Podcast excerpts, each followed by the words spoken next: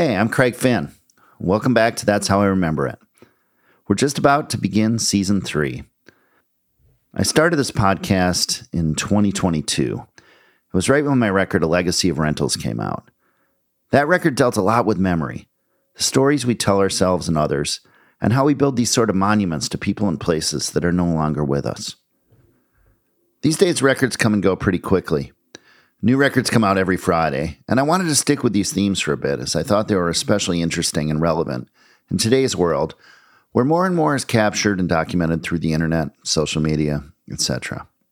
I asked some friends and other artists I admired to come speak to me about this stuff, and there was season one of That's How I Remember It.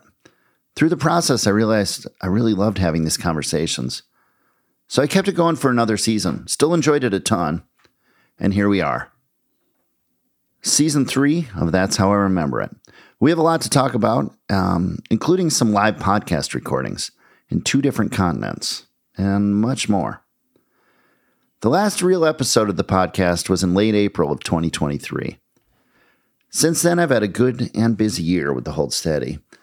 It's been our 20th anniversary as a band. We played a bunch of cool shows this year in celebration, put out an album called The Price of Progress, and also a book, An Oral History. Uh, it's called The Gospel of the Hold Steady. The book came out really cool. I think the oral history format's interesting to consider in terms of the conversations that we have here. Stories recalled the best they can be, entered into the record. The history of rock and roll has been built on whispers and legends rather than absolute scientific truths, which is why I love oral histories of bands. Check out the book if you haven't already. So the anniversary and the book have been reason to look back and examine the memories around the band. That's been super cool. Something about these round numbers, 10s and 20s, that seem to cause us to reflect. Um, you know, 19, 19 years, who cares? 20, wow. Um, not not exactly, but but it, it, it's interesting how those round numbers seem to uh, bring about um, reflection, etc. Huge thanks to anyone and everyone who's taken part in any way of the shows, the events around our anniversary. The Hold Steady has four more shows in 2023 before we turn 21 years old. Four nights at the Brooklyn Bowl coming up, massive nights. Great openers to be announced. You know what to do. Spend the weekend with the Hold Steady at Brooklyn Bowl.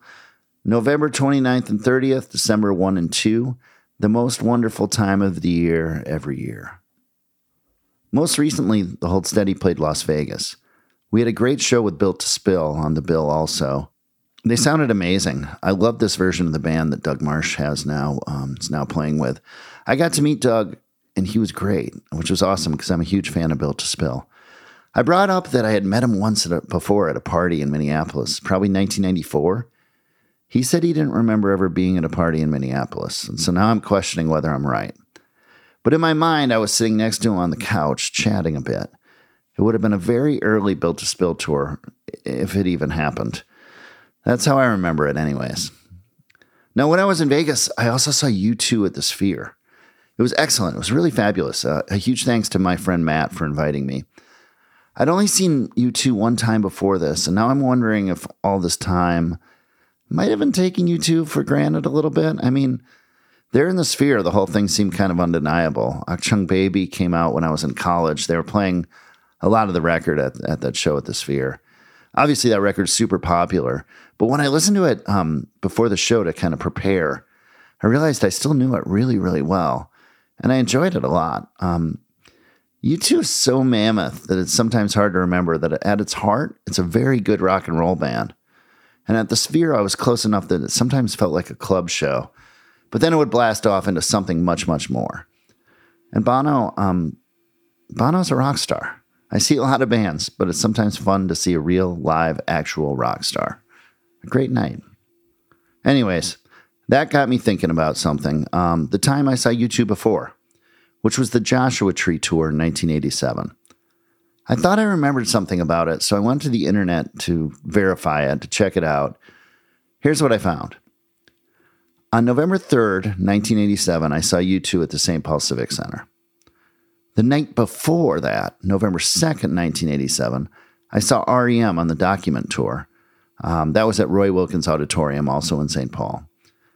I remember this because I was planning only on seeing REM, but I lucked into a U2 ticket um, at school on the day of the show. I was a junior in high school. I'd actually slept out overnight at Southdale Dayton's Ticketmaster outlet for the REM tickets, which is a story in itself. But I think I was predisposed due to the sleeping out uh, to like the REM show more. Uh, I was more of a fan of REM, but I thought the Joshua Tree show was pretty fun too. Um, the crazy thing about it, as I take in these dates, is that my beloved Minnesota Twins had won the World Series only a week before that on October 25th. And the victory parade had also been that week, October 27th. I, I guess it had been Halloween that week too. It's a good week. I just got my driver's license two months before that as well, so I was driving at all these things. Um, it was it's hard to beat that stretch. It's it's all been downhill from there. That's how I remember it, anyways. So as I come to you here to introduce season three, I've actually got a bunch of the episodes already in the can. So I know some of what you have to look forward to. There are some interesting parts of the conversations that I can share. I wanted to talk a bit to each guest about their own hometowns, to see if anything about their relationships to the place they came from have changed since they've gone off and traveled the world, pursued their art, etc. Everybody is from somewhere, so I was interested to ask about that. Also, a little while ago, I went to a Harper's Magazine event hosted by my friend Chris Beha. The event was titled What Happened to Generation X, and it featured Rachel Kushner and Ethan Hawke in conversation with Chris. It was a really cool event. They said a few things that really stuck with me. Um, one was that Generation X as a whole was skeptical, a bit cynical, and distrustful, but held art as pure and untouchable and almost holy. In my experience, that's the case with myself and so many of my friends.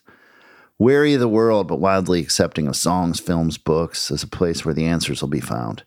So I think that was beautifully said.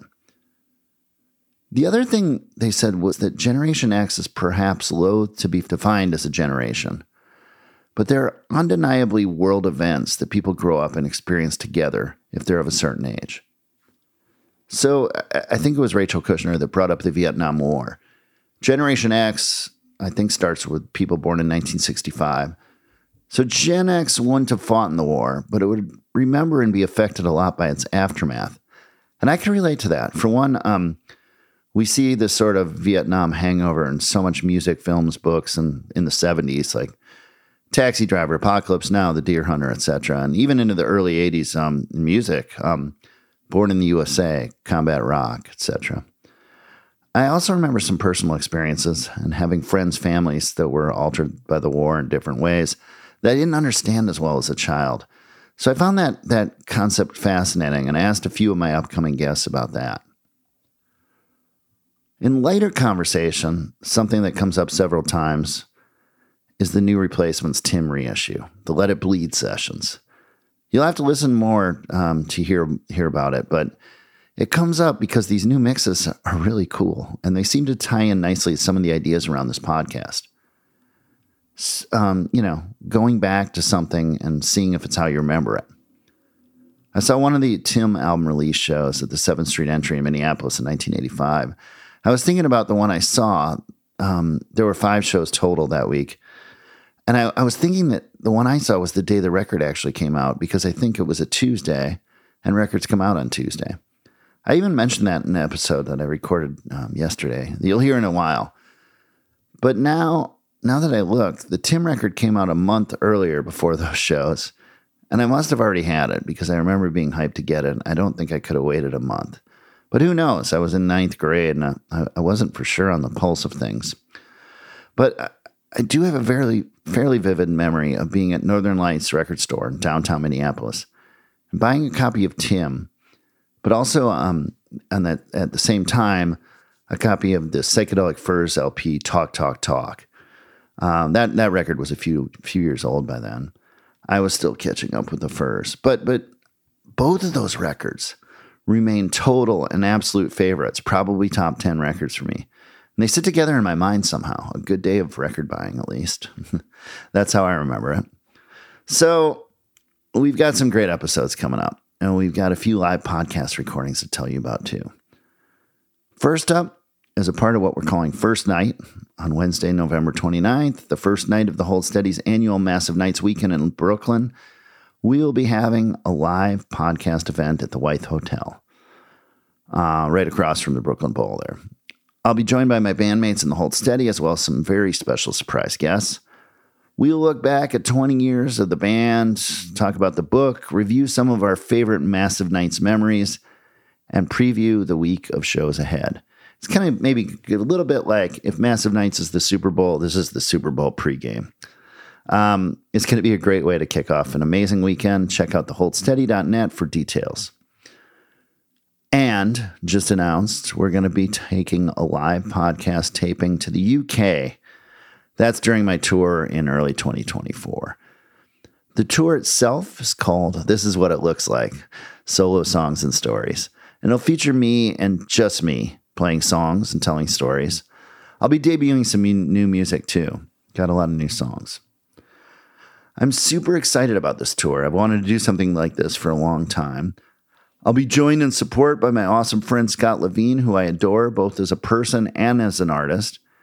We are going to Belfast, Dublin, Leeds, Glasgow, Manchester, Birmingham, Portsmouth, Bristol, and then end up doing two shows in London, March 1st at the Camden Assembly, which is sold out.